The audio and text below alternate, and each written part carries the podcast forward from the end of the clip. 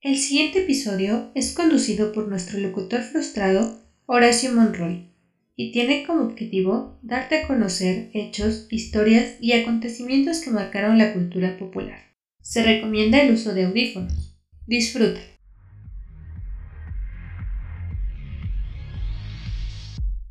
Todos los fans que Lady Gaga había ganado en sus primeros años de carrera le habían dado también una fuerte cantidad de haters. Haters que desde su cirugía de cadera parecía que podían cantar victoria, argumentando que su carrera había acabado, y su ausencia de las redes sociales no ayudaba a cambiar de idea. Peor aún si tomamos en cuenta que lo único que lográbamos ver de ella eran escasas fotografías de ella andando en silla de ruedas debido a la operación. Los meses del 2013 continuaron transcurriendo en absoluto silencio por su parte, silencio que se convertiría en noticia una mañana cuando en Twitter su cuenta oficial aparecería como cerrada temporalmente. Los medios se hicieron eco del hecho, pues cabe decir que en ese entonces era la persona con mayor número de seguidores en dicha red social. Los debates se abrieron. Había quienes decían que se podía contar como un anuncio de su retiro, mientras que otros alegaban que se trataba de una estrategia de marketing. ¿Y quiénes tuvieron la razón? Pues obviamente, si hoy en día podemos continuar hablando de ella, podemos decir que en definitiva no se trataba del anuncio de su retiro. Gaga rompió largo silencio una mañana al cambiar su foto de perfil y de portada en Facebook, la única red social con la que ahora contaba. Su foto de portada lo mostraba de una manera bastante natural, el cabello alborotado, una máscara transparente y un pequeño tatuaje que decía ARTPOP. ¿Y eso qué? Pues bien, es una referencia a la corriente artística del pop art, donde el arte se alimenta de la cultura pop. Por ejemplo, esa pintura de Marilyn Monroe, obra de Andy Warhol que seguramente has visto. Pero para esta ocasión, y el hecho de que Gaga invirtiera las palabras, hablaba de que para esta ocasión, Gaga en su disco alimentaría a la cultura pop del arte, es decir, a manera inversa de lo que sucedía con el pop art. Pero ciertamente el nombre del siguiente álbum, Art Pop, ya había sido revelado con anterioridad por la cantante durante su última gira. Lo relevante fue que esta vez junto a su foto se encontraba por fin el anuncio oficial de los detalles del estreno, tanto del álbum como de su primer sencillo, y sería esta manera en la que fuimos introducidos a su nueva era por el nuevo sencillo Applause. Pero espérate. ¿Ahora qué? Gaga al parecer sería víctima de las filtraciones, haciendo que una canción viera la luz del internet días antes del estreno de Applause.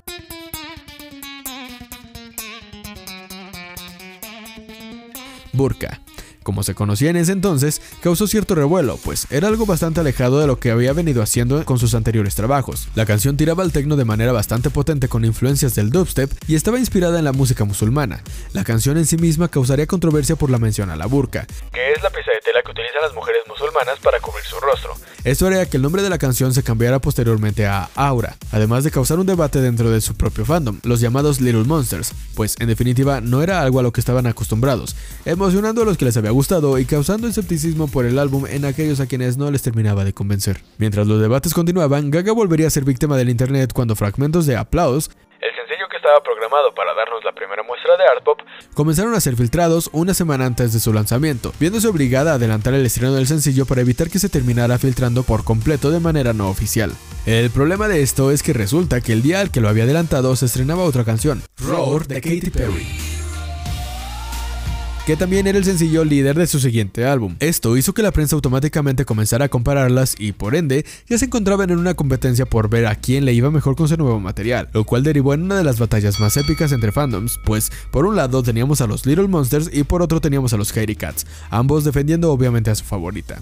Gaga no salió bien librada de la batalla, pues Roar se quedó con el número 1 en las listas, mientras que Applause se quedó con el número 2, que si bien no es un puesto para nada despreciable, el problema fue que comenzó a descender de manera abrupta, quedando prácticamente enterrada entre un montón de canciones más.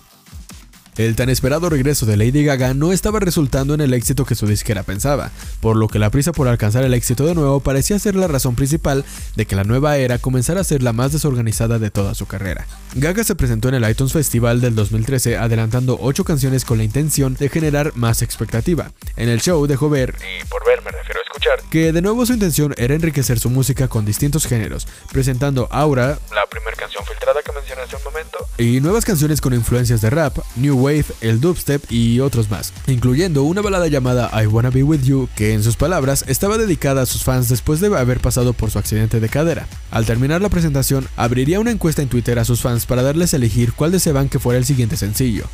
Encuesta que al final fue olvidada, no lo he olvidado. olvidado. Pero desafortunadamente su mala suerte aún no había acabado, pues días antes del estreno del álbum, en los YouTube Music Awards, en donde interpretó Dope, canción que reemplazó a la balada I Wanna Be With You, siendo una versión de esta misma pero más oscura, se le vio destruida emocionalmente, llegando incluso a las lágrimas, y podríamos pensar que era parte del performance, pero en realidad resulta que esa misma noche, antes de salir a su presentación, se había peleado con su entonces manager Troy Carter, terminando así su relación tanto laboral como de amistad. De la pelea, solo sabemos que se trató de diferencias creativas, pues se cree que el manager estaba tratando de controlar de más su carrera y las cosas que ella planeaba, ya fuera para sus presentaciones o para la dirección de sus sencillos, dejándole poca o nula libertad sobre su propio trabajo.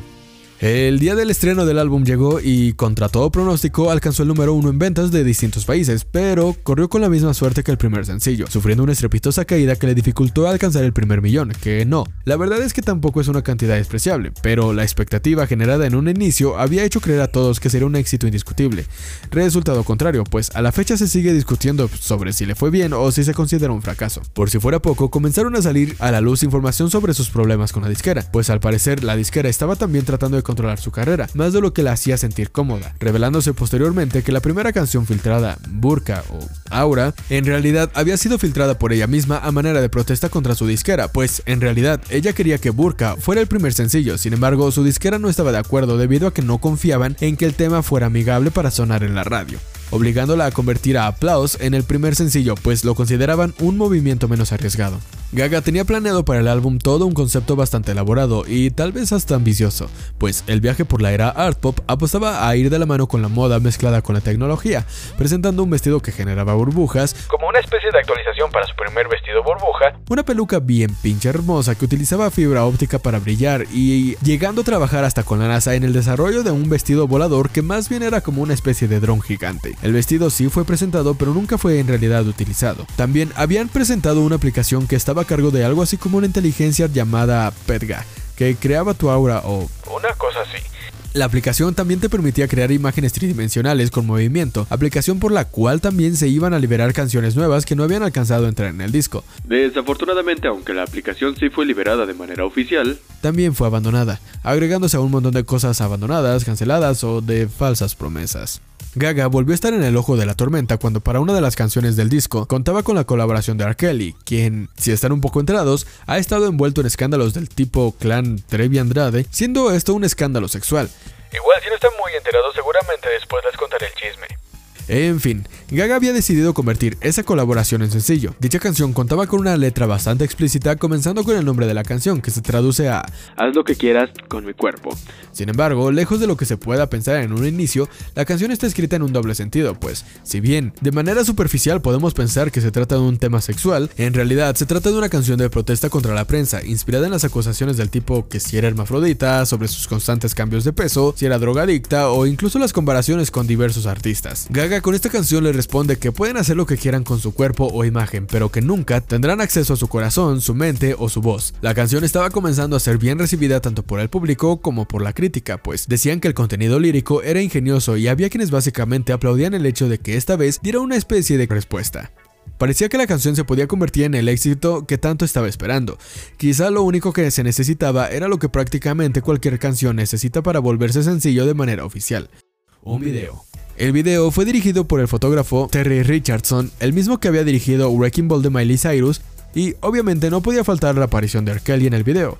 Sin embargo, cuando todo parecía estar listo, Gaga canceló el estreno del video, pues si bien el plan de Gaga era utilizar el video para responder a la prensa, comenzaban a salir acusaciones de abuso contra R. Kelly, así como también del director Terry Richardson, quien podría incluso parecer que estaban utilizando a Gaga y el concepto del video para mofarse junto a R. Kelly de todas las acusaciones en su contra, ya que el video contaba con alto contenido sexual de manera irónica. Gaga desde entonces no volvería a trabajar con Terry y años después eliminaría la canción del álbum, por lo que si en este momento decides comprar o buscar el álbum en medios oficiales, no podrás encontrar dicha canción.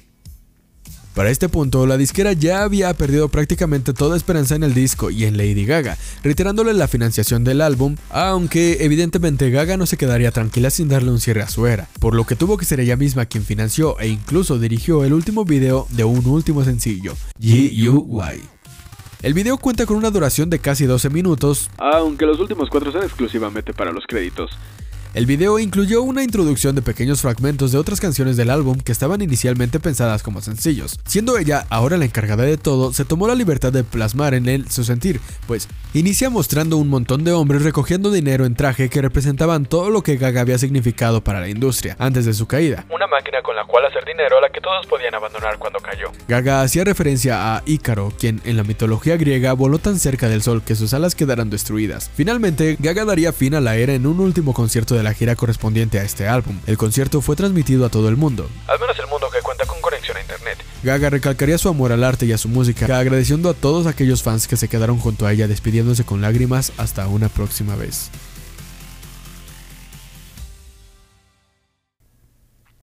Pero si en ese momento su carrera parecía que se había acabado, entonces, ¿cómo le hizo y por qué estamos hablando ahorita de ella?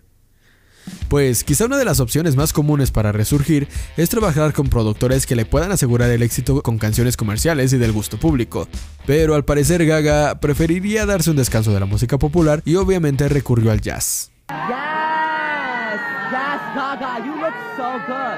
No ese jazz, este jazz. Gaga ya había comenzado a trabajar en un álbum de música jazz desde hacía tiempo, y quizá después del desastre que le representó ARTPOP, podía ser este el momento perfecto para liberar un álbum con clásicos del jazz llamado Cheek to Cheek, junto a la leyenda del jazz Tony Bennett, con quien de hecho ya había trabajado para la canción The Lady Is a Tramp.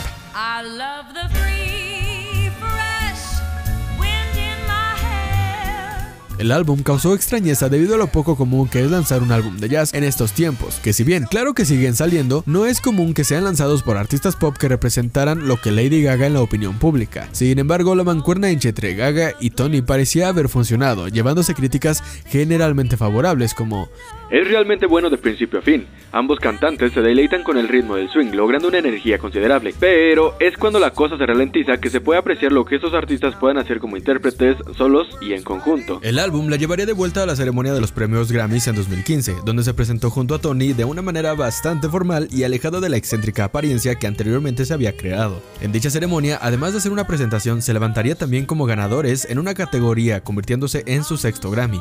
Este álbum se convirtió en la excusa perfecta para demostrar que, detrás de todos los escándalos y la extravagancia, había realmente una verdadera artista con talento.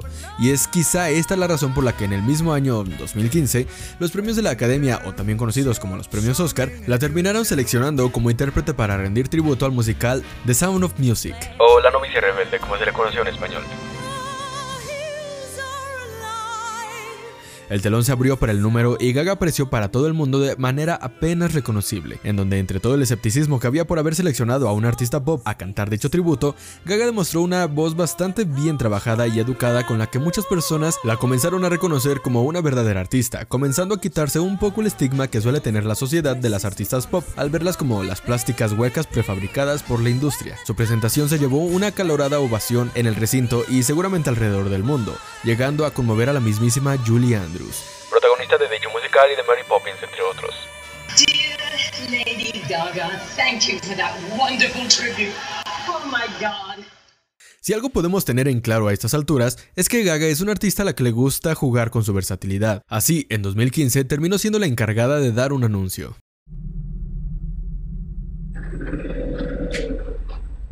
American Horror Story, Season 5.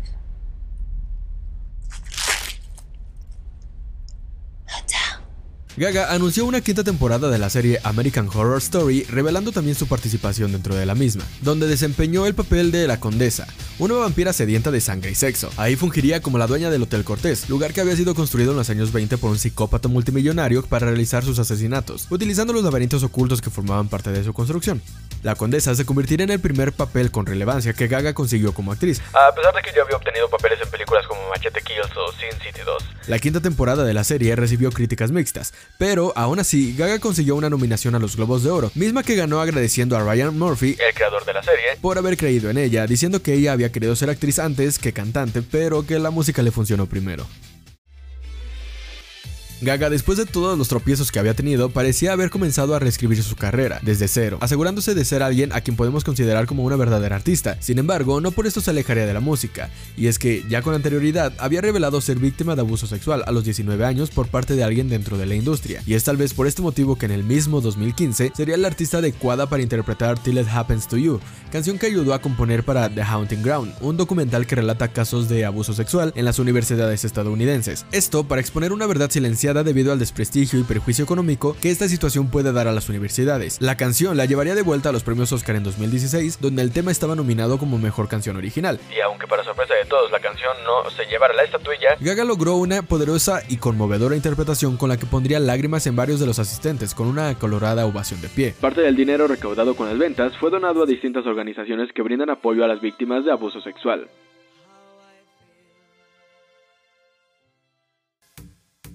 Al parecer el 2016 pintaba bien para Gaga, pues lo había iniciado ganando su primer Globo de Oro y teniendo una poderosa y comentada presentación en los premios Oscar, y en definitiva no fue algo menor cuando apareció en el Super Bowl del mismo año para cantar el himno nacional, con lo que seguiría cosechando reconocimiento como cantante, alejándose cada vez más del estigma que poseen las cantantes pop. Ahora bien, me permito hacer una pequeña pausa para hacer una observación, y es que cronológicamente ya vamos en 2016 y Gaga no ha sacado música original desde ARTPOP, que fue en 2013, y si bien está Cheek to Cheek en 2014, en realidad era un disco de covers del jazz, y bueno, de ahí en adelante fueron más actuaciones y tributos. Entonces, ¿cómo regresó Gaga al mundo de la música? Pues, lo veremos en el siguiente episodio. Yo soy Horacio Monroy y esto es Pop y Chocolate.